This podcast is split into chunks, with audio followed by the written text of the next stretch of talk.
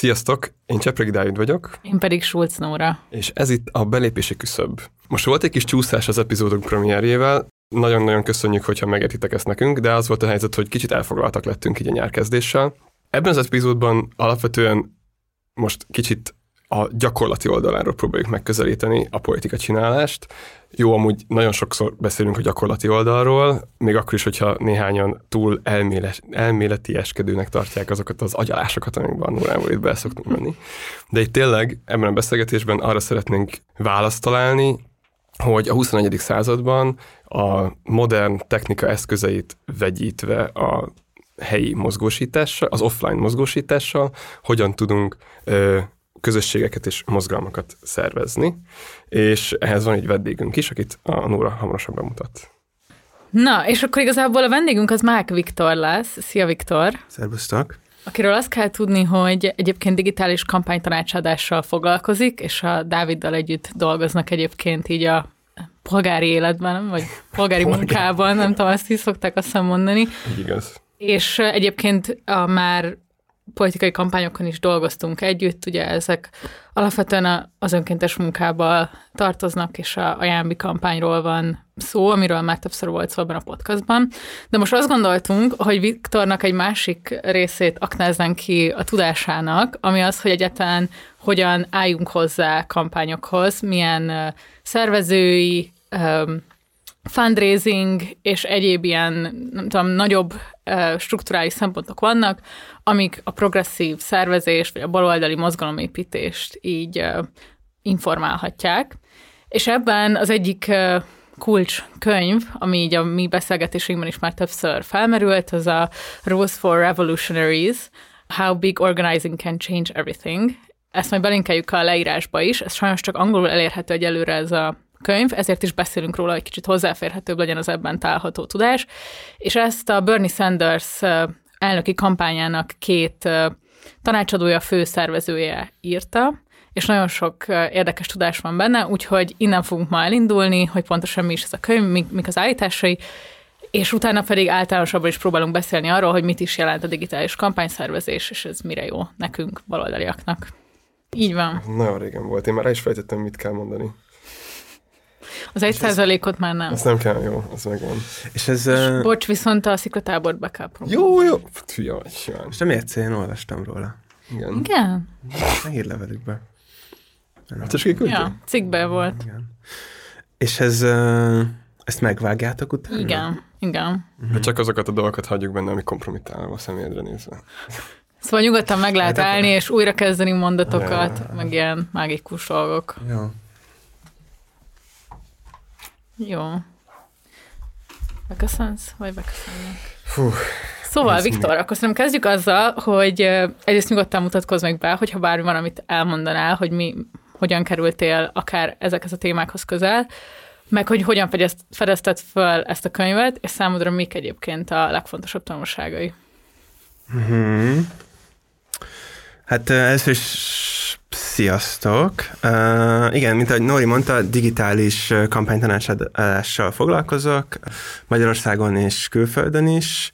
Sok amerikai szakértővel is dolgoztam, illetve olvastam ugye ilyen könyveket, meg használtam ilyen módszereket, és, és próbáltam alkalmazni ezeket Magyarországon. A Jánbor András kampányában is megjelentek ezek a módszerek, részben a tanítanék mozgalom is használja, ahol aktivistáskodok, illetve vannak politikai pártok meg, akik használják ezeket. Ez, ez a könyv azért érdekes, mert ez a 2016-os választásoknak az eredménye előtt lett kiadva, tehát a Bernie kampány már ugye lezárult, az első nagy elnökkampánya, de ugye az eredmény még nem volt meg. Tehát az írók, a Becky Bond és Zach Axley, akik az önkéntes koordinátorok voltak ott, még nem tudták, hogy ki fog nyerni de, de azt ugye látták, hogy, hogy sok százezer embert megmozgattak, részt vettek a kampányba, és hogy valami újat találtak ki, vagy feleztek fel új módszereket, és ezt, ezt dokumentálták le be a könyvbe.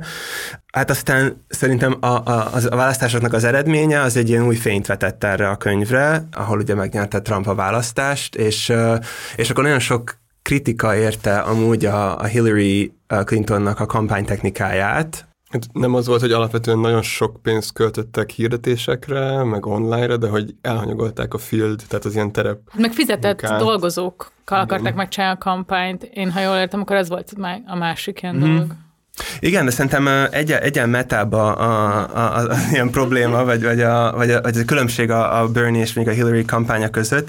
Tehát a, a, a Hillary kampány az, ami olyan modell, társadalmi vagy választási modellre alap, alapszik, ahol a, a választáktól, választóktól azt várja el a párt vagy a jelölt, hogy négy évente elmenjen és szavazzon tehát is rengeteg pénzt eh, elköltenek, hogy, hogy mm, profikat felvegyenek, és azt a pár tized százalék szavazót megmozgassák azokban az államokban, vagy, vagy városokban, ahol kell. És, eh, és ugye a Bernie kampányban ugye nem ez volt a cél, hanem hogy, eh, hogy mindenkit megmozgassanak, és egy ilyen politikai forradalmat akartak behozni, ahol, ahol sokkal-sokkal több ember részt kellett, hogy vegyen, hogy ezt, hogy ezt el tudják érni. Tehát ugye ez az, ez az alaphozzáállás, igen, hogy, hogy a Bernie kampány az, az sok százezer embert mozgatott, hogy elérje a céljait. Még a Hillary kampány inkább szakértőkkel, szerintem talán ez volt a, ez volt a legnagyobb különbség.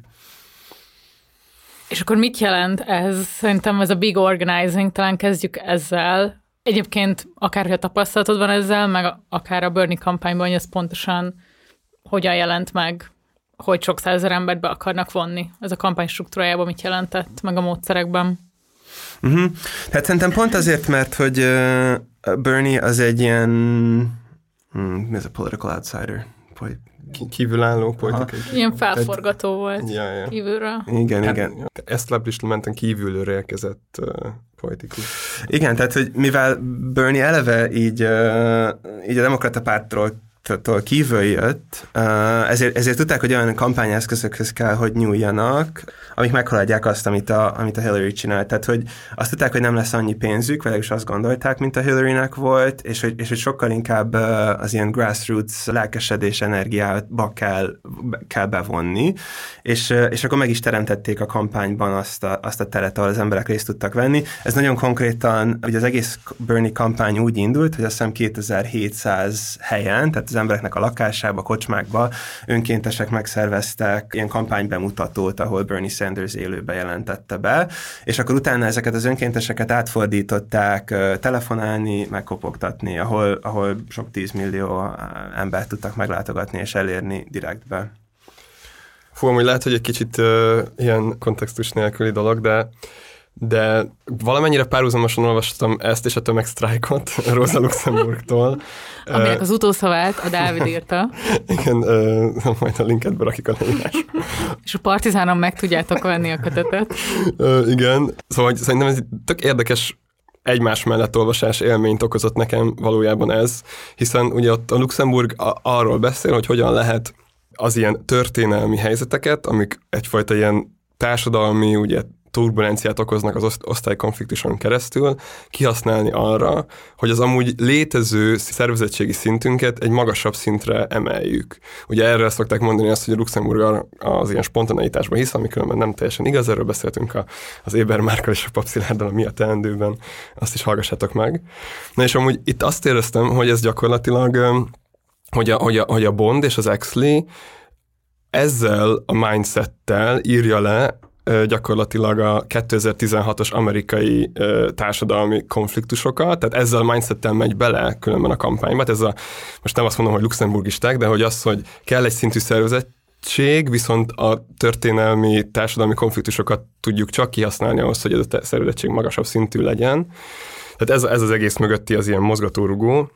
És azok, a, azok amiket, amikről beszélnek a könyvben, azok gyakorlatilag konkrét eszközöket hoznak fel arra, hogy ezeket amúgy az ilyen turbulens mozgásokat, amelyek jelen vannak a társadalomban, hogyan tudjuk progresszív irányba csatornázni. Ugye például 2016-os előválasztásról szól, amikor Hillary Clinton nem csak különben filozófiai szempontból megy szembe a Bernie Sanders modellnek, hanem nem nagyon, fó, nem nagyon fókuszál a demokratik, demokrata párt establishmentje a dolgozókra, a working classra, ugye, ahogy, ahogy Amerikában hívják, meg Tehát, szóval, hogy a munkásosztályra, eh, ahogy, ahogy itthon hívjuk. Ezzel szemben Bernie Sanders igen, és a másik, aki foglalkozik és konkrétan targetálja ezeket az embereket, az Donald Trump volt. És a, és a választások után csomószor észre lehetett venni, meg a számok is mutatták, hogy ne rengeteg olyan ember volt, aki leszavazott amúgy az előválasztáson a Sandersre, de aztán a választáson Trumpra szavazott le, tehát így olyan fura átszavazások voltak. És ez igazából szerintem egy bizonyíték arra, hogy ez a turbulencia létezett. Tehát egy az, ami van, amit a Viktor mondott, hogy több százezer aktivista csatlakozott az előválasztási kampányban, ami nem nem általános, tehát ez nem egy olyan dolog, hogy a Hillary előválasztási kampányában is volt ennyi ember, mert nem, az egy, az egy professzionalizált, elég mediatizált előválasztási kampány volt már önmagában. És aztán ez a turbulencia, amikor nem volt hozzá az aktor, mikor a Sanders kampánya eltűnt, ezzel a kampánygépezettel, ami, amiről ez a könyv különben szól, akkor ez, akkor ez, a, ez, a, ez a sok energia átkerült a, a Trump kampányba. Nem feltétlenül, tehát nem azt mondom, hogy százszerzelékosan, Gondolkozva a luxemburgi tömegsztrájkkal, meg ezzel a fajta ilyen kampányszervezési módszerrel szerintem egy tök jó megalapozását adja annak, hogy, hogy, hogy, hogy van amúgy 21. századi szervezési gyakorlat és politikai gyakorlat arra, amiről az a könyv szól. Ez így, ez így, vagy így, ja. Szerintem ez érthető. Én egy ponton vitatkoznék, hogy persze van átszavazás, de nem hiszem, hogy a Bernie aktivisták jelentős része aztán a Trump kampányba aktivizálódott volna. Ez ja. Én, én azt fűzném hozzám, hogy, hogy, hogy pont ez a turbulencia, amit, uh, amit a Dávid uh, mond, hogy ez, ez nagyon sok mindenkiben kivált uh, hát vagy reményt, vagy frusztrációt, és hogy, és hogy a tipikus politikai struktúra vagy kampányok nem adnak lehetőséget, hogy ezt bevonják. Tehát, hogy amit, említettem az előbb, hogy, hogy a, ugye Hillary modellbe ugye az van, hogy négy évente elmész, és, és rászavazol, és ez a, ez a szereped. Még ugye a Bernie kampány ugye megérezte, hogy, hogy ezek a problémák, a klímaváltozás, rasszizmus Amerikában stb. Ez, ezek, ezek, ezt felfogják az emberek, hogy ezek óriási nagy problémák, és hogy, és hogy nagy, uh, radikális megoldások kellenek hozzá, és hogy cselekedni is szeretnének, és hogy azt hiszem az volt a nagy innováció, hogy, hogy, hogy létrehozták azt a struktúrát, ahova ezek az emberek be tudták csatornázni az energiájukat. Tehát megadták azt a, azt a képzést, azt a változási elméletet, tehát hogy, hogy elmondták, hogy ha felhívunk x millió embert, hogyha bekopogtatunk x millió házhoz, akkor egy, egyel közelebb leszünk, és, és pont pont arról szól a könyv, hogy, hogy nem csak kopogtatni, hanem sokkal nagyobb feladatokra is be lehetett vonni embereket, tehát hogy arra is biztatnak az írók, hogy, hogy az ilyen politikai kampányok, akik leszeretnék ezt a, ezt a módszert másolni, azok, azok ilyen nagy dolgokat kérjenek az önkéntesektől, mert hogy lesznek, akik válaszolnak rá. Igen, amúgy nekem ez volt az egyik, ami leginspirálóbb volt ez a mondása a könyvnek, hogy hogy ahhoz, hogyha nagy dolgokat akarsz elérni, akkor nagy dolgokat is kell kérni az emberektől, és ez valójában ezt szerintem nagyon sokszor a magyar civil vagy politikai szférában ez nincs meg, ez a gondolkodás, mert azt gondoljuk, hogy mindenkinek alig van ideje a politikára, és azt a nagyon kevés idejét is, akkor valami kis apró feladatra próbáljuk meg felhasználni, de hogy nem lehet önkéntes munkában nagy dolgokat elérni. Abba vitatnám, hogy, hogy az, talán az ellenzéki pártoknál ez így van, viszont a 2022-es választásban volt két uh, példa is. Maga az előválasztás, és, és ugye a 20K mozgalom, vagy a szervezet, aki ugye megszervezte a, a szavazatszámlálókat. Tehát, hogy uh, ott 20-30 ezer embert toboroztak, kiképeztek, és szétküldték országszerte, mert hogy ott identifáltak egy problémát, amik kiderült, hogy nem probléma, hogy szavazatvásárlás van, vagy és, és, és 30 ezer ember jelentkezett, és, és azt mondta, hogy ők az, azon a napon azt szeretnék csinálni. Illetve az előválasztás is ugye azt jelzi, hogy, hogy, hogy itt volt, volt egy óriási nagy kihívás, ugye a, a választások, és, és el kellett dönteni, hogy ki legyen a közös jelölt, és, és sok százezer ember megértette ezt a bonyolult új rendszert, hogy ez miről szól, hogy kell szavazni, hol kell szavazni, kire lehet szavazni, és a szabad idejéből elment, és elment szavazni. És és szerintem valójában az egyik tragédiája a 22-es választásoknak az, hogy, hogy ezt a sok százezres bázist, aki, aki beletette ezt az energiát, utána nem voltak képesek ugyanúgy megszólítani és, meg, és mozgósítani az ellenzéki pártok. Hát abszolút, vagy szerintem egyébként pont a 20 szerintem arra példa, amit én mondtam, hogy, hogy valójában politikai munkát, vagy jelöltek melletti munkát nem mernek kérni, hanem egy ilyen semlegességbe öltöztethető dolgot, a választási figyelést, de az előválasztás abszolút, de ott is az van, hogy egy dolgot kérünk tőlük, hogy csináljanak valami olyasmit, amit egyébként is már ismernek, és szerintem ez a fajta szemlélet, hogy ha, ha valaki csinál egy apró dolgot, azt annyira értékeljük, és lássuk benne a lehetőségét, hogy bevonódjon mélyebben. Ez szerintem egyébként nyilván mi ezzel a szemlélettel próbáltunk szerintem a, hmm. a Jánbor András kampányban dolgozni, abszolút. Maximálisan. De hogy szerintem nagyon sokszor civil szervezetek, meg politikai pártok is ettől félnek, hogy, hogy nagyot kérjenek. Ja, csak azért, mert szerintem sokszor úgy gondolják, hogy ez szívességet kérnek az emberektől. Igen. És amúgy sokszor tényleg szívességet kérnek az emberektől. Tehát, hogyha egy olyan civil szervezet, hogy a, ami nem tudja ezt elmondani magáról teljesen őszintén, hogy amúgy amiért ő kiáll, az annak is az érdeke, akinek, akitől most a szívességet kéri, akkor az valójában egy szívességkérés. De amikor politikai, progresszív politikai mozgalmakról beszélünk, akkor valójában az a, hát ha úgy teszik, a megszólítandó embernek is az érdeke, hogy egy olyan ember legyen hatalomban, egy olyan ember ö, legyen pozícióban, aki őt is képviseli. Szóval, hogy ilyen szempontból ez a, és amúgy szerintem ez tökre áthatotta a Jámbi kampány, tehát egy csomó olyan ember került viszonylag ö, gyorsan ö, felelős pozícióba, akik a kampány elején csak pultoztak a diákváros mellett, nem tudom. És szerintem, vagy nekem ez személyesen is egy ilyen gondolati sémaváltás volt, hogy, hogy nem, amikor, amikor, így, amikor kirakok egy kérést, akkor az nem egy szívesség kérése, hanem az felajánlom az embereknek azt, hogy részt vegyenek abban a harcban, ami, ami különben, aminek a sikere vitte az ő érdekük is.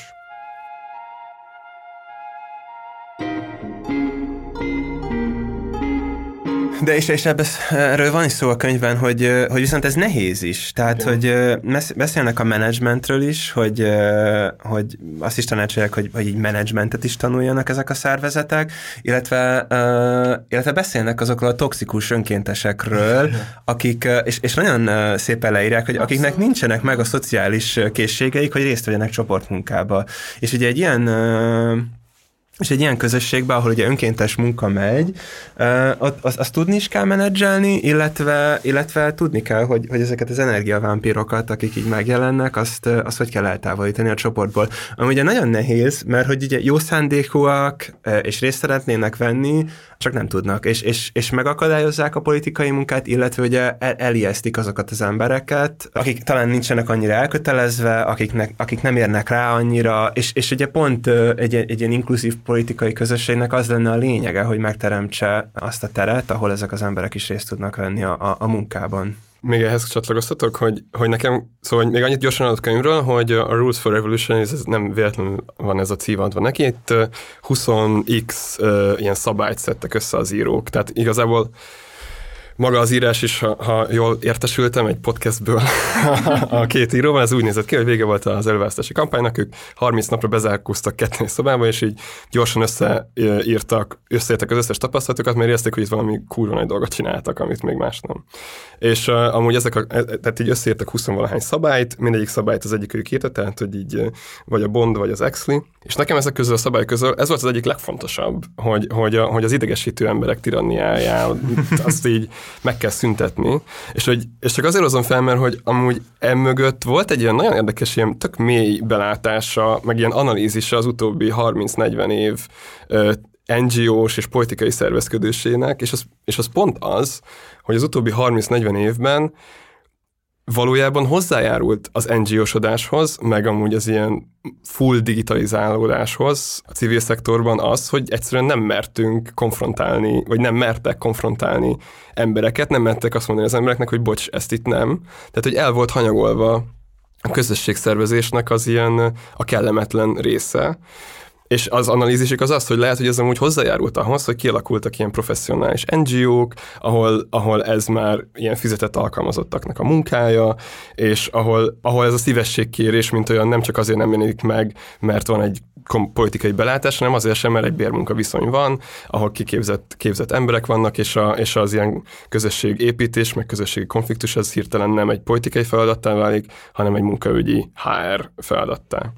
És, és szerintem ez, ez szint, hogy ez, erről nem írtak külön, hogy amúgy mennyire fontos az, hogy ezeket a konfliktusokat, meg a közösségépítést amúgy csináljuk mellette, de ebben a szabályban szerintem ez nagyon jól kikristályosodik, ami pedig az, hogy, hogy így, oké, most digitális szervezésről beszélünk, meg minden, de hogy ezek csak eszközök arra, hogy amúgy embereket, individuumokat, akik amúgy lehet, hogy egymásról még nem hallottak, de közben egymás mellett érnek, így összehozzunk egy közös politikai cél mellett, és aztán dolgozunk azon, hogy ez a közösség ne csak identitás formájában maradjon meg, hanem létező politikai aktorként akár helyben. Na és amúgy erről szerintem beszélünk egy kicsit, hogy ugye ez egy végülis egy sikertelen előválasztási kampánynak a szabályai, és akkor van-e olyasmi, amit azt mondjuk, hogy mégiscsak értéke volt a Bernie kampánynak, és máig látható, legyen az akár az első vagy a második kampánya, meg esetleg olyasmi, ami tényleg egy olyan innováció volt, akár a politikában, mint olyan, hogy azóta is látni, hogy, hogy terjed, és, és használják, és inspirál olyan ö, mozgalmakat, vagy kezdeményezéseket, amik aztán képesek eredményeket elérni. Tehát, hogy látható egy ilyen típusú tovább hullámzása ezeknek a tudásoknak. Én egy, én, én egy negatív példát tudok most hozni. nem tudom, hogy láttatok-e a... Nem, kezdjük a pozitív. kezdjük a pozitív. És, és van pozitív példát is? Hát igen, mármint, hogy... Jó, hát 20-as se jött be. De közben meg, hogyha nem tudom, hogy ti kézbe vettétek-e a Bernie Sandersnek az új könyvét, ez az It's Okay to be Angry about Capitalism. Ott sokat beszél arról, hogy amúgy mi történt a az előválasztás végén, mikor egyértelmű, hogy Biden jött ki győztesként, és ugye a Hillary Clinton kampányjal ellentétben a Bidenék alapvetően nem úgy integrálták, nem csak programatikusan, hanem, a, hanem ilyen szinten is a Bernie kampánynak Igen. egy részét. Ugye ezt akartam mondani a saját kérdésem ellen, hogy az, hogy sikertelen volt a Bernie ja. kampány, az kicsit túlzás már. Hát a 16-os ilyen szempontból az volt, de hogy de hogy ott a demokratikus establishmentnek se volt ugye szerintem belátása, hogy amúgy itt baznak valami tényleg történik. Hát a Trumpot is kinevette a Clinton egészen a választás végéig, ahelyett, hogy komolyan vette volna. Igen. Szóval, hogy az egy siker, hogy, hogy igen, hogy egy, egyrészt különben a 20-as választásban több progresszív jelölt lett sikeres, meg aztán a tavalyi midtermökben is, Másrészt programatikusan is azért a Biden uh, establishment vagy adminisztráció néhány dolgot beillesztett, az már egy másik kérdés, és erről is, amit nagyon sokat uh, ír a Sanders, hogy hát itt uh, azért sikerként nem lehet ezt se, vagy hogy győzelemként nem lehet elkönyvelni, hiszen hiszen az ő programjának egy jelentős része, amikor a napirenden van is, nem valósult meg.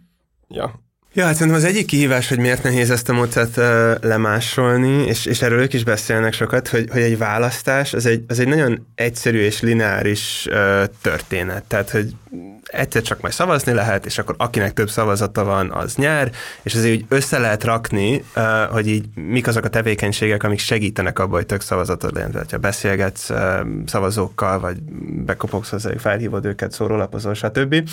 És hogy, és hogy arról sokat beszélnek, hogy, hogy ez a rendszer ez akkor tud jól működni, hogyha ha a nagy feladatot lebontod nagyon kis részekre, amit az önkéntesek el tudnak végezni. Tehát, hogy a, a, a változás elmélet az, az, az uh, ismételhető, ugye, vagy egy lebontható ismételhető részekre. És szerintem ez a, ez a nehéz, hogyha mondjuk uh, megnézzünk mondjuk ne, uh, mozgalmakat, vagy, vagy kampányokat, ahol nem választás a cél, hogy, hogy, hogy azt ott kitalálni egy olyan választási elméletet, és azt kommunikálni, és lebontani olyan részekre, mint itt. Tehát, hogy, de, de azt, hogy de hát ez a distributed organizing, uh, ami ugye arról szól, amit, mm, hogy, hogy önkéntesek szerveznek meg uh, olyan dolgokat, amit általában fizetett emberek szoktak, tehát egy pultozást, akár még voltak uh, ilyen nagyobb rendezvények is, amit önkéntesek szerveztek, tehát és, és, és kb. ez az a folyamat abból áll, hogy kiküldenek egy e-mailt, hogy ki szeretne rendezvényt szervezni, és akkor jelentkeznek emberek, kapnak valami gyors kiképzést, és akkor megbíznak bennük, tehát sokkal nagyobb a bizalom a kampánytól az önkéntes felé. E, ez szerintem egy olyan taktika, ami, ami le, van, le lett másolva más, más kampányokban is, és, és, és terjed. Ja, ez a bizalom szerintem ez az egyik másik kult szóval a könyvnek, hogy nem teheted meg azt, hogy nem bízol akár szinte ismeretlenül is emberekben, mert hogy sokkal nagyobb az erőforrás bevonási esélyed, hogyha szervezel egy nagy meetinget, legyen az egy online uh, telefonhívás, vagy, egy, vagy ezek az élő ilyen barnstormoknak hmm. uh, hívják a könyvben, ez egy nagy helyre gyakorlatilag betereltek embereket, akik jelentkeztek valamilyen módon, hogy segíteni szeretnék a kampányt, de igazából az volt az első találkozásuk velük, ha jól értem a legtöbbször, és akkor megkérdezték, hogy ki az, aki megcsinálná ezt, azt, amaszt, és akkor megcsinálhatta, és hogy biztos, hogy nem volt tökéletes, és ez a másik mondásuk, hogy ne hagyd, hogy a tökéletes a nagy ellensége legyen. Ami szintén szerintem olyasmi, amiből nagyon sokat lehet tanulni olyan szempontból, hogy nyilván, amikor valaminek a koordinátora vagy felelőse vagy, magasabb, nem tudom, ebben a kampányhierarchiában, vagy egy akármilyen hierarchiában, akkor azt érzed, hogy mindennek nagyon jól kell sikerülnie, tökéletesnek kell lennie, mert ez az én felelősségem. És ez szerintem egy nagyon izgalmas ilyen vezetői változás is abban, hogy hogyan tekintesz a munkádra, hogy te most teríted a felelősséget, és bízol az emberekben, hogy ők meg fogják csinálni. Igen, és, és mondják is, hogy amúgy volt egy ilyen szabály, hogy, hogy a, a munkának a 80%-a legyen jó, és hogyha 20%-át elbasszák, az így rendben van. És szerintem ez is egy nagyon más megközelítés, mikor egy fizetett stábtag vagy, és akkor 100%-ért felelsz. De ugye azt is mondják, hogy hát ha a fizetett emberek is elrontanak dolgokat, és nem csinálják Persze. meg, és és néha, hogy az, a, az önkénteseknek a lelkesedése, az, az bepótolja azt, amit, amit nem tudnak hozni mondjuk az ilyen profi skillek, vagy, vagy fizetett kapacitás helyett.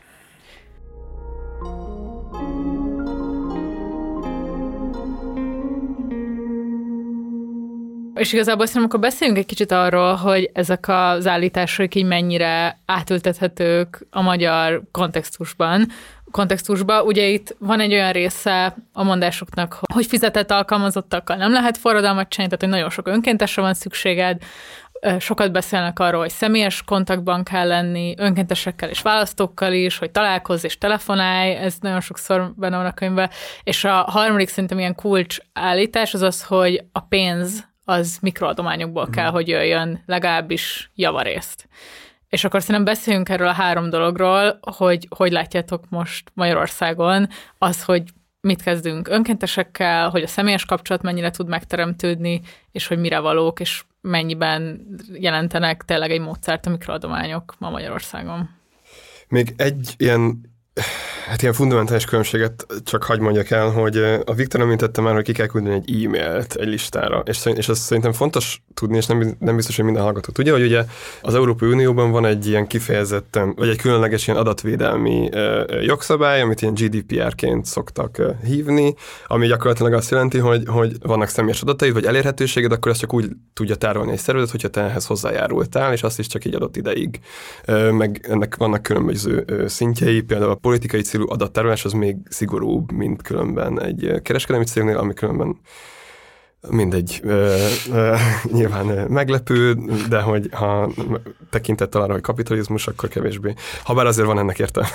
Na, de hogy az Amerikai Egyesült Államok ugye nincs. Tehát ott nincsen GDPR, ott az adatvédelmi törvények azok sokkal szabadosabbak, ha egyáltalán vannak, erről lehet, hogy a Viktor tud részletesebben, de hogy ott a gyakorlatban ez úgy néz ki, hogy ha van elég pénzed, akkor meg tudsz venni nagy adatbázisokat, amiben nem csak e-mail címeket, telefonszámokat, hanem párthovatartozást, bankkártya, aktivitási adatokat, munkahelyi adatokat, az, hogy mennyi a bére, hány család, vagy hány gyereke van, tehát hogy mindent gyakorlatilag meg tudsz vásárolni pénzért.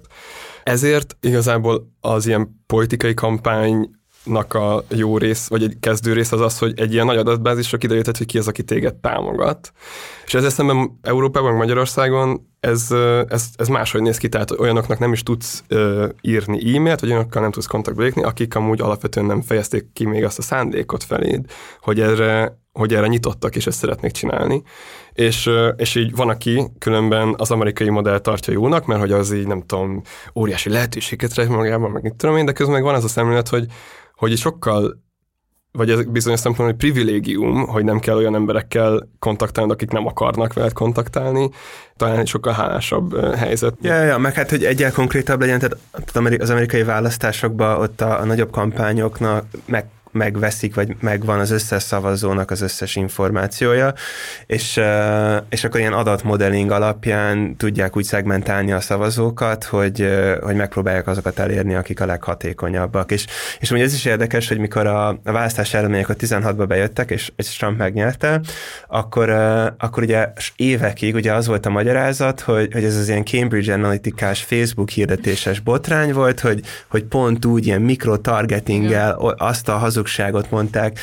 Uh, aztán persze ez tökre nem így volt, tehát a, a valóságban se valós, nem így működött, meg ugye azóta is láttuk, hogy, hogy itt egy sokkal nagyobb jobboldali mm, politikai hullám uh, történt világszerte.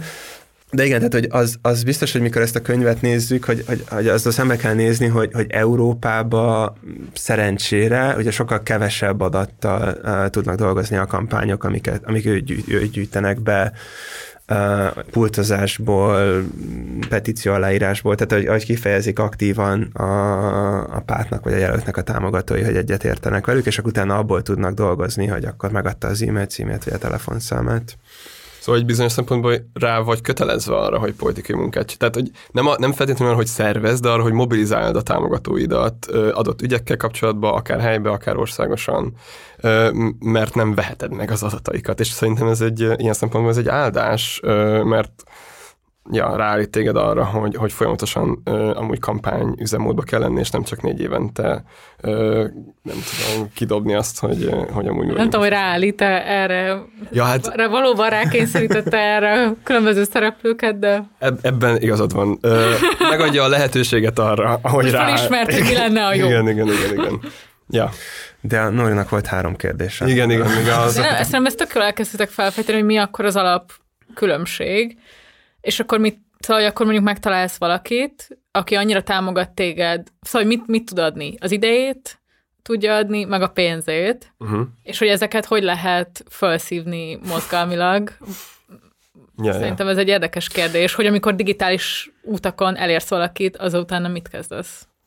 Amúgy uh, még egy harmadikkal kiegészíteni, így a hangja, vagy tehát az ilyen szociális Elérése. hálója, vagy igen, igen. tehát hogy uh, a rokonainak szól, és vagy, vagy a Facebookon megosztja, és, és amúgy ez ugye rendkívül értékes, hogyha az ismerőseidnek endorszálsz egy jelöltet, vagy, vagy valami ügyet, de igen, alapvetően ez a három dolog van, tehát az idejét, a pénzét, vagy, vagy a hangját, vagy a, vagy a nevét. Ugye az önkéntesekről egy kicsit már beszéltünk, akár a magyar kontextusban is, vagy, vagy, vagy a Bernie Sanders-ében. Talán, talán az adományokról is beszéltünk egy picit, és bizonyos szempontból az a legalacsonyabb belépésű küszöbös részvételi lehetőség, mert, mert ugye ott nem kell felvállalni a nevével, tehát nem kell, hogy az ismerőseik lássák, hogy kinek adományozol, és, és sokkal rugalmasabb az, a pénzed, mint, mint az időd. Tehát, tehát az, az, az szerintem egy fontos lépés, hogy, hogy a kampányok meg a jelöltek megadják azt a lehetőséget a támogatóinak, hogy, hogy pénzt tudjanak küldeni. Mert, mert, mert úgy, tudnak, úgy tudnak belépni, és, és, és az lehet az első kapu ahhoz, hogy, hogy később részt vegyenek máshogy is. Emögött van egy ilyen társadalmi analízis is szerintem, ami bizonyos szempontból egy ilyen keserű pilula. Ennek a változás modellnek az az alapja, hogy atomizált a társadalom. És, és hogy ezt az atomizált társadalmat kell a meglévő digitális eszközökkel és a társadalom hát vágytárgyainak használatával szervezni progresszív irányba. És egy irány vágytárgy, ez például tényleg az, hogy hogy vásárolunk, fogyasztunk, és a pénzünket befektetjük dolgokba. És, és itt is kicsit bejön az, hogy így úgy gondolunk az adományozásra, mint a szívességre, vagy mint kunyerálásra, de hogy jelenleg az adományozás, hogy a Viktor is elmondta, az egy ilyen politikai aktus, a politikai vélemény kinyilvánításnak egy eszköze. És szerintem azt tök fontos elmondani, hogy ez, hogy ez egy nagy dolog olyan értelemben is, hogy a Bernie Sanders kampány az az mikroadományokból volt finanszírozva. Tehát nem, nem tudom, hogy a hallgatók mennyire vannak ezzel tisztában, ez egy ilyen izé, amerikai politikai, nem tudom, kulturális meg intézményi adottság, hogy, hogy ilyen szuperpekkek, tehát ilyen óriás, nem tudom, alapítványok, ilyen kampány alapok. alapítványok. Igen, igen, azok támogatnak jelölteket, mert közvetlenül cégek nem tehetik meg ezt jogilag. De, de egy cég azt megteheti, meg egy nagy, nem tudom, vállalkozó vagy nagy tőkés azt megteheti, hogy a pénzét beteszi egy szuperpekbe, a szuperpeknek az élén, nem tudom, valamelyik ilyen befolyásos embere van, és az az ember kifizeti a Clintonnak a kampányát, hogy ad, nem tudom, egy milliárd dollárt a kampányba. Ö, és a, na és a Sanders, meg ez a progresszív oldal, amúgy viszonylag régen így ellenzi ezt, és ők ezzel szemben mikroadományból finanszírozták az egészet. Ez egy nagyon óriási kampány volt, tehát itt tényleg nem csak az önkéntes szempontból az fontos, ez a több százezer forint, hanem több millió, nem, is, nem tudom pontosan, nem emlékszem pontosan az összegre, de hogy több tízmillió dollár érkezett be így. És ez, az, és ez igazából ezt a számot úgy is lehet értelmezni, hogy rengeteg új ember vonódott be abba, hogy amúgy politikailag tegyen. Na de nekem ez, a, ez az egyik kérdésem, hogy ha mondjuk Magyarországon arról beszélünk, hogy milyen szerepet tölt be a mikroadományozás, akkor valóban elmondható-e az, hogy aki adományoz egy politikai célra, az utána fog más is csinálni. Tehát, hogy pont emiatt, amit, amit a Dávid is mondott, nekem az az egyik ilyen kérdőjelem ezzel kapcsolatban, hogy persze, amikor mondjuk egy kampányt nézünk, akkor én is adott esetben láttam azt, hogy ez megtörténik, hogy aki egyszer aláír valamit, adományoz, az utána nagyobb esélye fog elmenni szavazni is, mert hogy már egyszer odatta a pénzét, és hogyha szavazatra megyünk, akkor ez, akkor ez jól érvényesül. Na de hogyha folyamatosan pénzt kér tőled az újság, amit olvasol, a jelölt, akire szavazni akarsz, a, az alapítványi iskola, ahova a gyerek jár, stb. Szóval értitek, szóval egy mhm. csomó minden, akkor valójában egyrészt ez nem probléma hogy így ilyen módon lehet részt venni a közéletben, és hogy egyébként tényleg látjuk-e azt, hogy a pénzadományozás az utána növeli az egyéb módon való bevonódást. Uh-huh. Hát szerintem, hogyha ezt a kérdést meg, vagy megnézzük az alternatíváját, akkor Dávid felvázolta nekünk, hogy Amerikában ugye a nagy tőkések finanszírozzák a politikát, tehát azt nehéz lenne megindokolni, hogy Ja, ja hogy, hogy valahogy az növeli a részvételt, hogyha, hogyha a tőkések finanszírozzák. A másik meg az meg a közfinanszírozás, és, és ami ugye Magyarországon van erre a példa, hogy, hogy ez így nem évtizedekig, vagy a 90-es évek óta, de hogy ez így el volt fogadva, hogy a pártok azok finanszírozva vannak, és csak így léteznek, és... és ez egy hazugság, amúgy. Igen. Uh, az, hogy léteznek. nem, az hogy, az, hogy a közfinanszírozásból működnek. Ja, ja. Ez nem elég. Igen, igen, igen, igen. Uh, hát én, én talán azt fűzném még az adományozáshoz hozzá, hogy uh, hogy, hogy én, én sokkal inkább egy ilyen, ilyen identitás vagy státuszvásárlásként fogom fel néha, tehát hogy uh, Dávid is uh, fogalmaz, megfogalmazta, hogy az emberek ilyen atomizáltak, és hogy és mikor történik egy olyan kampány vagy esemény, és, és jön egy szereplő, aki képviseli az ő értékeiket, és, és ad nekik egy cselekvési lehetőséget, akkor ők azt használják ki. És, és az biztos, hogy ez nem elég, tehát hogy nem az az ideális támogatói út, hogy, hogy egyszer adományoz, aztán szavazni kell elmennie, hanem utána meg kell a kampánynak teremteni azt a, azokat a lehetőségeket, hogy, hogy jöjjön kopogtatni, meg pultozni, meg meg önkénteseket szervezzen, és, és amúgy itt van talán, ez nem ebből a könyvből van, de, de, de ez az ilyen mozgalmi vagy kampányi modell, hogy, hogy legyen a belépési küszöbe alacsony, mint a podcast, és, és, a, és, és, a, és a plafon viszont nagyon magas. Aha. Tehát, hogy ne csak az legyen, hogy, hogy, hogy petíció aláírást kérünk és adományt, hanem hogy utána haladjanak az uh-huh. önkéntesek vagy a, vagy a támogatók fölfele, és, és kérjék, kérjünk minél-minél nagyobb dolgot, de de ugye ennek, tehát ezt, ezt meg kell, ennek meg kell lennie elméletileg, meg a gyakorlatban, és akkor fontosak ugye a management skillek, meg ezek az energiavámpirok, akik kell uh, szedni a mozgalmat. Tehát ugye azt nehéz egy ilyen uh, kampányt összerakni, de ugye van rá Magyarországon is példa. Egyetértve ezzel, hogy szóval hogy el lehet képzelni ezt a létret ilyen individuális szinten is, hogyha valaki nem tudom, belájkol egy oldalt, és három hónap múlva már koordinál embereket, de hogy én pont az a Sanders példával hogy azt akartam mondani, hogy, hogy ezek az emberek különben lehet, hogy másképpen nem tudtak volna csatlakozni ehhez a kampányhoz. És nekem ez az ilyen mindennapi tapasztalatom, hogy nagyon sokan írnak, hogy így nagyon szívesen küldenek pénzt, mert más, mást nem tudnak csinálni. Mert idősek, vagy azért, mert nem akarnak mutatkozni, nincsen elég idejük erre, szóval, hogy az atomizációs analízis mellett ott van az is, hogy egyszerűen sokkal többet dolgozunk, mint 40 éve, amúgy sokkal kevesebbet keresünk ezért a munkáért, mint 40 éve.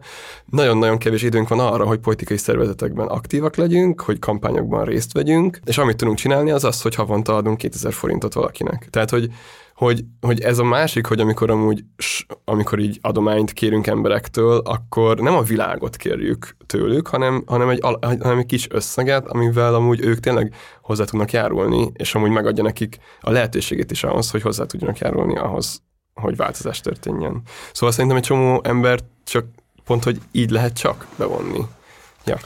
Meg, meg ez a kérdés, ez kicsit a a Facebook, a Facebook kijött egy 10-15 éve, vagy elterjedt, akkor ez a clicktivism, tehát hogy hogy a, hogy a Facebook lájkolás és sérelés, az, az így helyettesíti azt, hogy, hogy szerveződjél és önként, önkénteskedjél, és most nem tudom, hogy az, az, a, az a vita az így hol tart, valószínűleg sehol, mert mindenki a TikTokon van, de hogy, de hogy ugye ott ott ugye tényleg egy, egy like vagy egy megosztás, az tényleg semmire nem jó. Viszont, hogy egy jól megszervezett kampányban, ugye a, a, a pénz az viszont igenis jó, mert lehet belőle egy pultot venni, vagy kivizetni egy buszt, vagy mit tudom, kell. És, és utána már viszont a kampánynak a felelőssége, hogy helyesen költse el, költse el a pénzt, meg hogy kommunikáljon a támogatónak, vagy a másik, ugye ez a kicsit a, a petíció kritikára hasonlít, hogy igen, magával egy petíció nem fog segíteni semmit, de hogyha van egy komoly kampány mögötte, meg egy, egy végig gondolt terv, ugyanúgy, mint az adomány mögött is, tehát hogy az nem elég, hogy adományon valaki, hanem meg kell lenni ott egy komoly struktúrának mögötte. De szerintem amúgy az fontos, amit mondasz, szóval hogy azt mondod, hogy, hogy igen, ott van pénzkér tőled az egyház, pénzkér tőled a, az iskolád, pénzkér tőled a mozgalmad, mind, mindenki pénzkér tőled, és szerintem ez egy nagyon szomorú realitás, hogy hogy ezek az erőforrások, ezek a közfinanszírozási források így eltűntek gyakorlatilag, és, és ez egy, mint mikor beszéltünk például a postás adásban arról, hogy, hogy, hogy a Magyar Posta úgy arra építette a, a, az, az üzleti modelljét gyakorlatilag, hogy a kézbesítőknek majd úgy is adják a, a borravalót az emberek, és amúgy jellemzően ráadásul olyan körzetekben adtak több borravalót, ahol, ahol, ahol szegényebb emberek éltek. Szóval hogy gyakorlatilag az van, hogy, hogy ott van ez a tök nagy vákum, ami a finanszírozást illeti, ezeknél a effektíve közintézményeknél, és ezt az állampolgároknak kell ö, kipótolni. Öm, de hogy az van, hogy ez nem egy, szóval hogy ez nem egy ilyen morális kérdés szerintem, hanem ez egy ilyen történeti helyzet, amivel, amivel amivel kezdenünk kell valamit.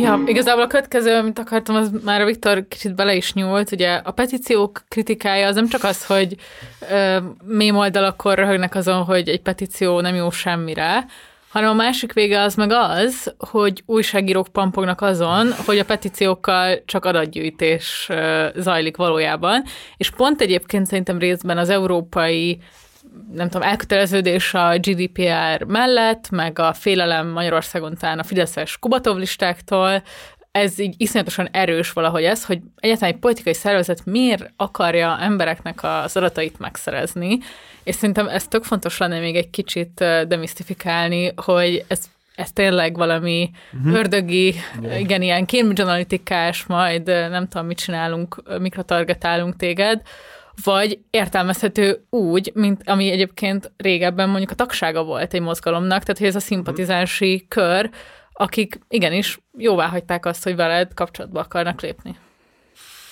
Uh-huh. Hát szerintem ez a... Szerintem amúgy pont 2016-ban mikor uh, az ilyen liberális elit megpróbálta megérteni, hogy Trump miért nyert, akkor... Neki olyan kritikát gyakorolt volna. Igen.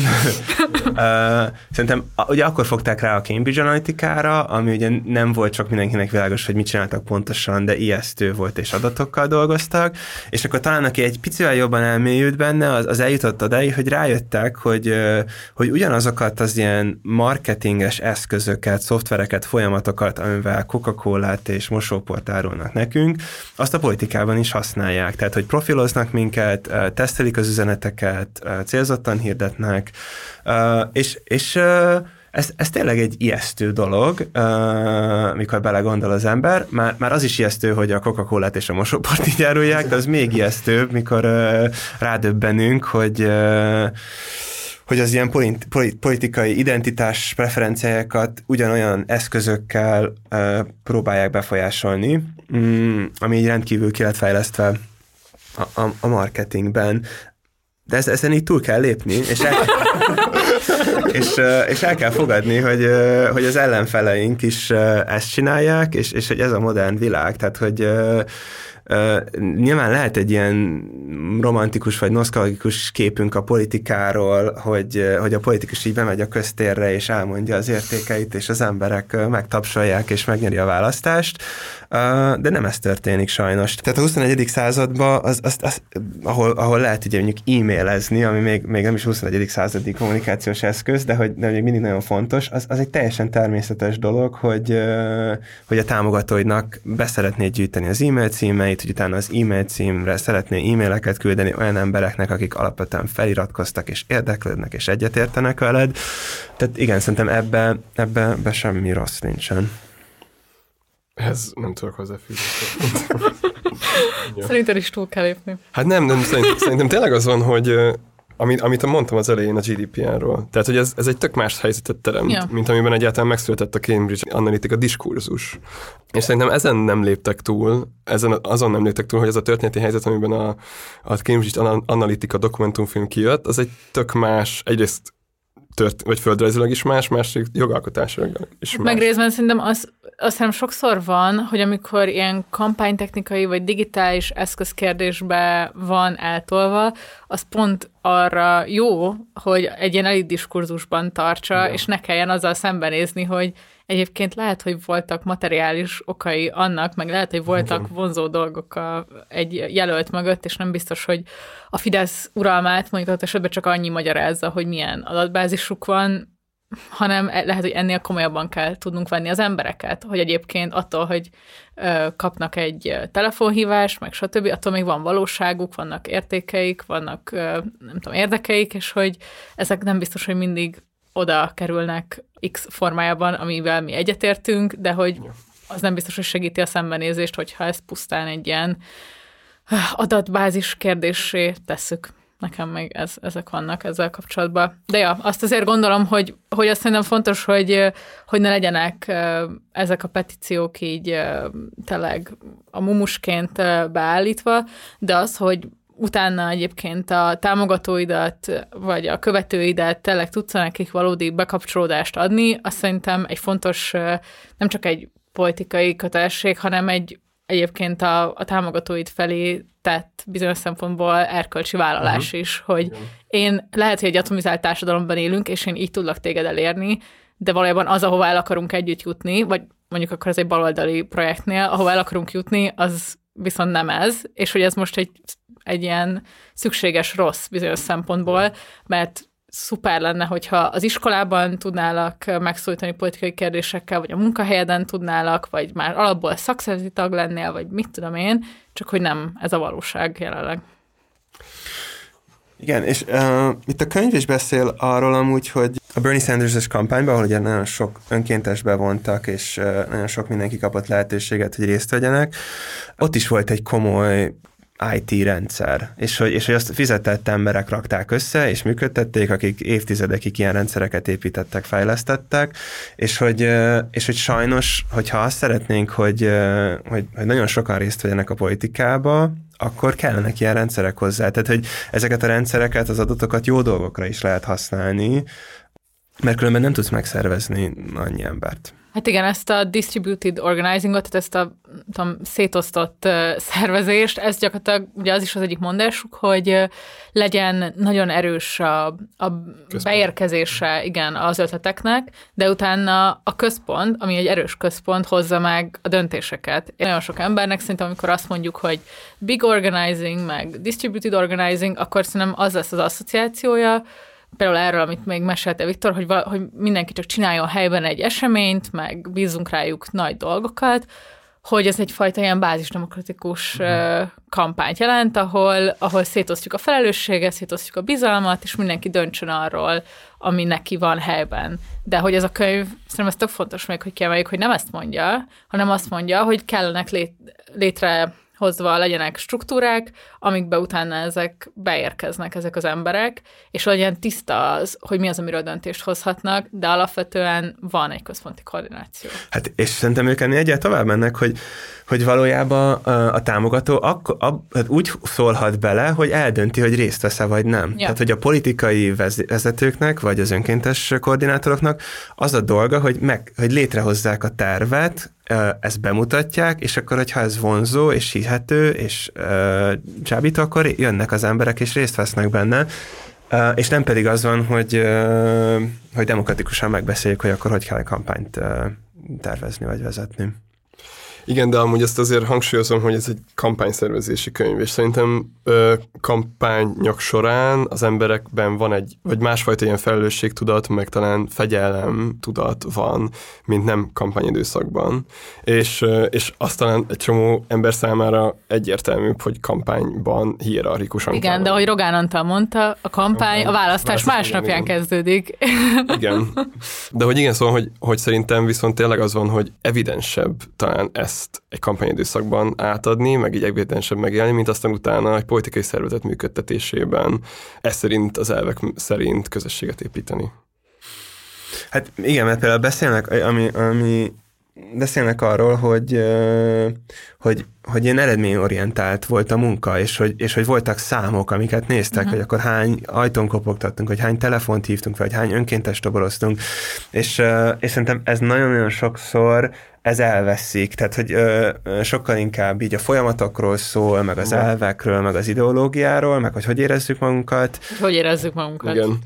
De amúgy azt még hozzá, hozzá akartam tenni, hogy a Zach Exley, ő különben szakszereti szervező eredetileg, és a szakszereti szervezés is ilyen kampányosított, és szerintem, szerintem az is érdekes, ami, ami nem jön ki azért ilyen külön ö, szabályként, de szerintem így végigvezeti a, az egész mentalitását, hogy ilyen kis sikereket kell gyakorlatilag ö, biztosítani az emberek számára, individuálisan is, meg kell adni azt, hogy legyen egy presztízse annak a munkának. Hát ez a management skill szerintem. Na igen, és hogy, és hogy, igen, és hogy szerintem ilyen értelemben ezt a kampányosítást, meg ezt a mindsetet át lehet venni azért tényleg akkor is, hogyha nincsen konkrétan választási kampány, mert, mind, mert ezt a lebontást, meg a meg az ismétlést, amire a Viktor utalt, ezt lehet alkalmazni. Meg az eredményorientáltságot. Igen.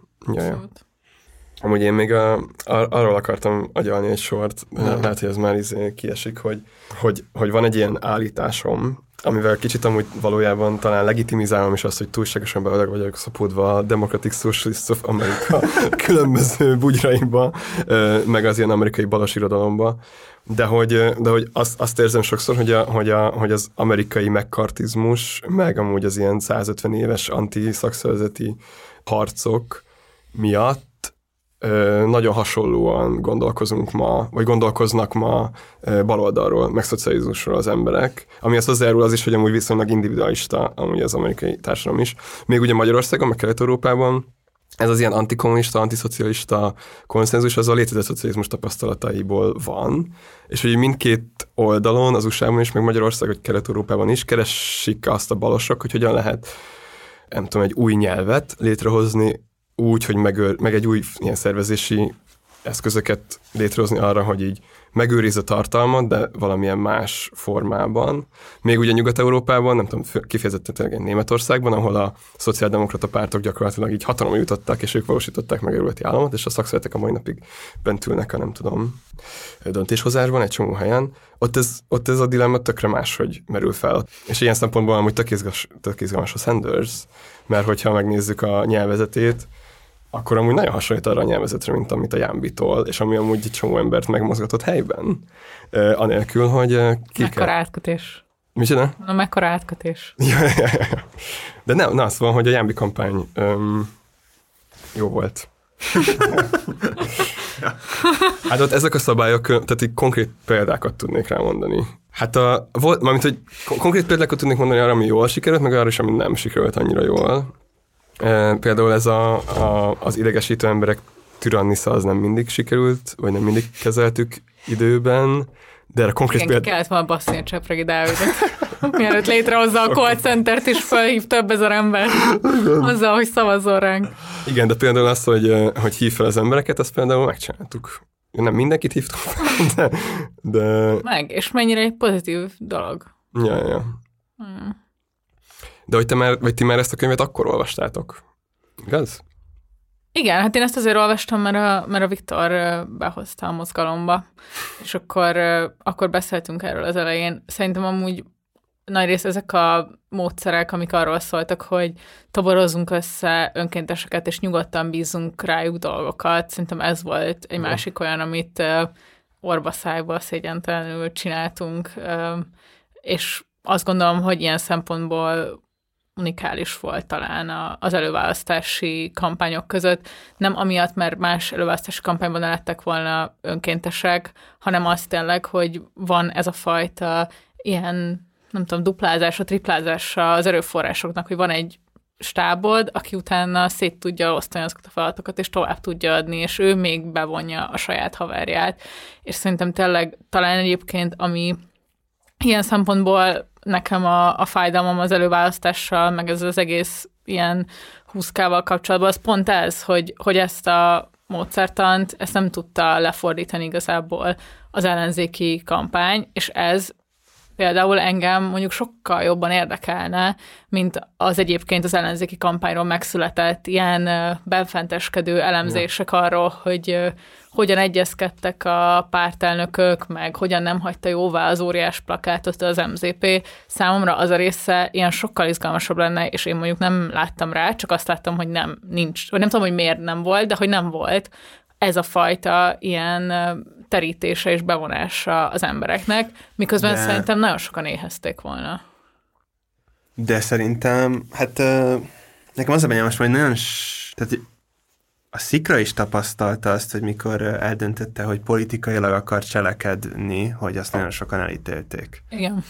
És, és tehát és szerintem nagyon sok mindenkit távol áll az a részvételi önkénteskedés, vagy ami, amit Amerikában meg tudnak csinálni. De nem, mert érted, hogy a, a nyomteste is, meg ilyesmi, tehát hogy egyébként meg a 20 meg, tehát hogy valójában özönlöttek be emberek, csak részben szerintem a koordinátori, meg az ilyen nagy kampány koncepció szintjén volt az, hogy mi tőlük ne kopogtatást kérjünk, meg callcenterezést kérjünk, mert az a rég berögződött szarélményünk van, hogy ezt alig tudjuk megcsinálni még a pártagjainkkal is, hogy ezt senki nem akarja csinálni.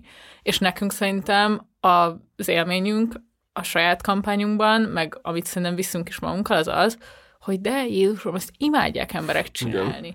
És tök jó élmény tud lenni. Egyébként szerintem ezeket a dolgokat, hogy ezek mekkora élmények tudnak lenni, hogy így kapcsolódsz egyébként a saját buborékodon kívüli másosztályú, más nemű, korú, stb. emberekkel, ezt a pozitív élményt, ami valójában iszonyúan hat az atomizáció ellen, mm. ezt egy politikai kampány meg tudja adni. És szerintem ez tökéletes olyan szempontból, hogy az a fajta ilyen működése az ellenzéki, nem tudom, nyilvánosságnak, hogy a éppen legnépszerűbb online felemelt messiásban így hiszünk, és utána meg kétharmadban is nem is tudom, hogy hol élek, és mindenki jobb itt valójában, és izé, ez az érzés szerintem azért is van az emberekben, mert nem csinálnak politikát. Mert egyébként, hogyha kim vagy az utcán, vagy callcenterezel, akkor persze, nem azt akarom mondani, hogy nincs rossz élményed, mert oda kiáltanak a, nem tudom, ilyen propagandaszólamokkal Fidesz szavazók, vagy akikről gondolt a Fidesz szavazók, de olyan szintű pozitív élményed is van, és tényleg megtapasztalod azt, hogy van két millió ellenzéki szavazó Magyarországon. És ezt szerintem egy csomóan azt nem értik, hogy ez mekkora dolog.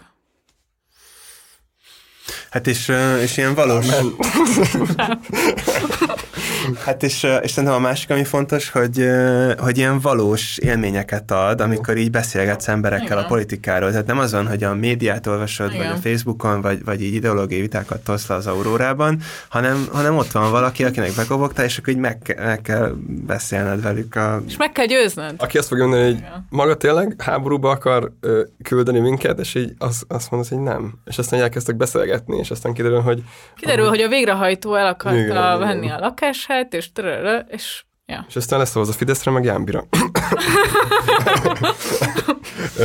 De amúgy, szóval közben szerintem van az, hogy, hogy van egy olyan kulturális, meg politikai környezet, ahol emberek el fognak menni a húszkának, tehát több ezeren el fognak menni a húszkának. Nem legközelebb már nem. Szerintem de, ezt most eljátszották. Én azt mondom, hát egy dolog, de hogy inkább azt akarom ezzel mondani, hogy vannak, tehát hogy az em, nem, vagy van egy jelentős réteg az embereknek, akik amúgy nem akarnak politikai kampányokban részt venni, viszont szívesen részt vesznek civil. De ez a, de, de, de, husz, na bocs, de ezt muszáj, tehát a húszkában részt venni, ez nekem egy iszletos beragadás. Mert tudok érvelni, mert tudok, hogy, így, hogy így, szerintem lesznek ilyen emberek, akik nem fognak azért sem menni politikai kampányokba. Igen. De közben meg... De ez ez a Szóval, azt mondod, azt mond, igen, de azt mondod, hogy így, jaj, hát persze más el- előválasztási kampányban is voltak önkéntesek, de bazd meg, már bocsánat, nálunk 400 önkéntes volt, ami azt jelenti, hogy kb. Szerintem, tehát így a, a, a, választópolgároknak egy mérhető, ö, nem tudom, mennyisége önkéntes volt a saját kampányában, Igen. és ilyen, szem, ilyen, ilyen előválasztási kampány nem volt. Tehát, hogy pont ez, ez az érva mellett, hogy amúgy az, amit a Nóri mond, az egy létező De ez azért szerintem a 20k, amit amúgy tizenvalány ezer ember ment el végül, nem 30 ezer, de hogy az a tizenvalány ezer ember, ő nem szavazatot számolni akart, hanem azt akart Tenni látni, akart hogy Orbán Viktor megbukik. Ja. Így a, nagyon-nagyon-nagyon-nagyon nagy része, de tényleg, szóval, hogy nem fókuszcsoportoztam meg, mértem le a 20k önkénteseknek a izéjét, de tényleg a nyakamat tenném rá, hogy a nagy részük alapvetően ebben volt, és szerintem ilyen, tehát konkrétan volt ellenzéki politikussal erről órás vitám, hogy nem, nem hitte el nekem, hogy jobban hasznosul úgy egy ellenzéki aktivista, hogyha kopogtatni megy, vagy callcenterezik, mozgósít azon a napon, azért, mert valamiért a 2010, nem valamiért, azért, mert tényleg voltak csalások, 2018 után, meg az a mítosz ragad be, nagyon hasonló a kémzsonalitikás izéhez, hogy ne kelljen szembenézni azzal, hogy valójában mennyire népszerű a Fidesz, beragadt ez a csalás volt, izé, mit tudom én, MZP is ezt tolta, meg egy csomóan, és akkor erre lett ez a válasz. És szerintem ilyen szempontból nagyon fontos az, hogy belenézzünk abba, hogy tényleg mik a valódi okai egy-egy választási eredménynek, meg hogy olyan alapvető ilyen tényleg szempontbeli dolgok megegyenek, ami a Bernie kampányban van, ami szerintem a, a Jámbor kampányban is volt, hogy így lehet politikára bevonni embereket. És, és szerintem ez, ez a része nagyon elcsúszik sokszor az ellenzéknél, amiatt, mert mert, mert mint hogyha maguk a politikusok se hinnének benne, hogy mellettük dolgozni akarnak majd emberek. Meg még csak egy dolgot akarok behozni ide, ami, ami talán, talán szintén ér volt, és nem tudom, hogy az usa hogy van, de itt azért ez megszokott, hogy így azt mondják, hogy de hát az emberek nem merik felvállalni. Tehát nem mernek kiállni a pultra, vagy kirú, kirúgják őket a munkájukról, vagy leköpik őket, stb. stb. És egyrészt van az, hogy amúgy ezek a, ezek a reakciók azért általában nem ilyen intenzívek, másrészt nem feltétlenül kell kiállni arccal, hanem lehet adományozni, amit már, amiről sokat beszéltünk, meg lehet telefonálni. Tehát könyörgöm azt, hogy így az is egy nagyon unikáns dolog volt, hogy a Jámbi kampánynak volt egy saját call center, ahol a saját támogatóinkat hívtuk föl helyi szinten, és ráadásul, hogyha olyan emberek telefonálnak, akik ismerik a saját körzetüket, azok tök jó beszélgetéseket tudnak lefolytatni olyanokkal, akikkel még soha nem találkoztak. Mm. És tehát ezeket az energiákat, ezeket az embereket be lehet csatornázni úgy is, hogy nem, ne vállalják amúgy a magyar nem tudom, autoriter politikai rezsimmel járó politikai kockázatvállalásnak az emelt szintjeit, hanem a saját általuk biztonságosnak érzett szinten tegyék bele azt, amit tudnak. Szerintem rendkívül felemelő volt azt látni, hogy sok száz ember jött önkénteskedni a Jámbinak, és hogy sok százan küldtek pénzt, hogy tudjon kampányolni. Tehát, hogy tényleg azt mutatta be a Jámbi kampány, ugyanúgy, mint a Bernie is, hogy ha, ha nem tudsz máshova nyúlni, csak az emberekhez, akkor, és, és egy olyan víziót adsz elő, akkor válaszolni fognak, és jönnek, és beleteszik azt a pénzt és azt a munkát, hogy legalább a Jámbi esetében, hogy. Hát nagyon köszi, Viktor, hogy eljöttél. Én nagyon elvesztem ezt a beszélgetést, így a nyári politikai úgynevezett uborka szezon előtt engem most tökre fellelkesített. Belinkeljük majd azt a könyvet, amit ajánlottunk többször is. Egyébként írjatok nekünk a belépési küszöböket gmail.com-ra, és ö, talán el is tudjuk juttatni nektek, hogyha másképp nem tudtok hozzáférni. Persze. És uh, egyébként pedig még egy dolog van, amiről akartam beszélni a mai adásban, az az, hogy talán emlékeztek rá, hogy az évad első része az egy ilyen um, élő felvétellel próbálkoztunk mm. a Szikra a nyári Isten, ez- táborában a Ugyanez az Dáviddal. évad? Az Jézusom. még ugyanez az évad volt, és most nagyon izgalmas, hogy megoszthatjuk veletek, hogy a Szikra nyári tábora az egy ilyen balos, kétnapos nyári tábor Jambori lesz idén először, ahová ti is tudtok ö, jegyet venni, el tudtok jönni, nagyon izgalmas programok lesznek, mint Orbán Krisztián és Pogácsa Zoltán vitája, Donát Anna, Ungár Péter és Jámbor András, Giga, hogy igen, képviselői showdown, és lesznek egyébként nemzetközi balos mm, speakerek is, meg egy csomó ö, fun dolog, mint például Csak neked kislány koncert, meg ö, Holdudvar koncert, úgyhogy ja, hogyha akartok találkozni a Dáviddal és velem a nyáron, így az évad lezárása után, vagy egyébként érdekel, hogy milyen az a, az a millió, ahol, ahonnan az évad kezdő beszélgetésünk is szólt, akkor várunk benneteket, csatlakozzatok hozzánk. A Viktor is lehet ott Én is ott leszek. Ez az, ez, ezt akartam hallani. Ja, szóval megtaláljátok ennek is a, a linkjét a leírásban, és várunk benneteket. Találkozunk ott, mm, mert utána már csak valamikor össze fogunk jönni a következő évaddal. Igen. Írjatok nekünk, melyik volt a kedvenc részletek ebben az évadban. Yes. Szép nyarat, sziasztok! Sziasztok!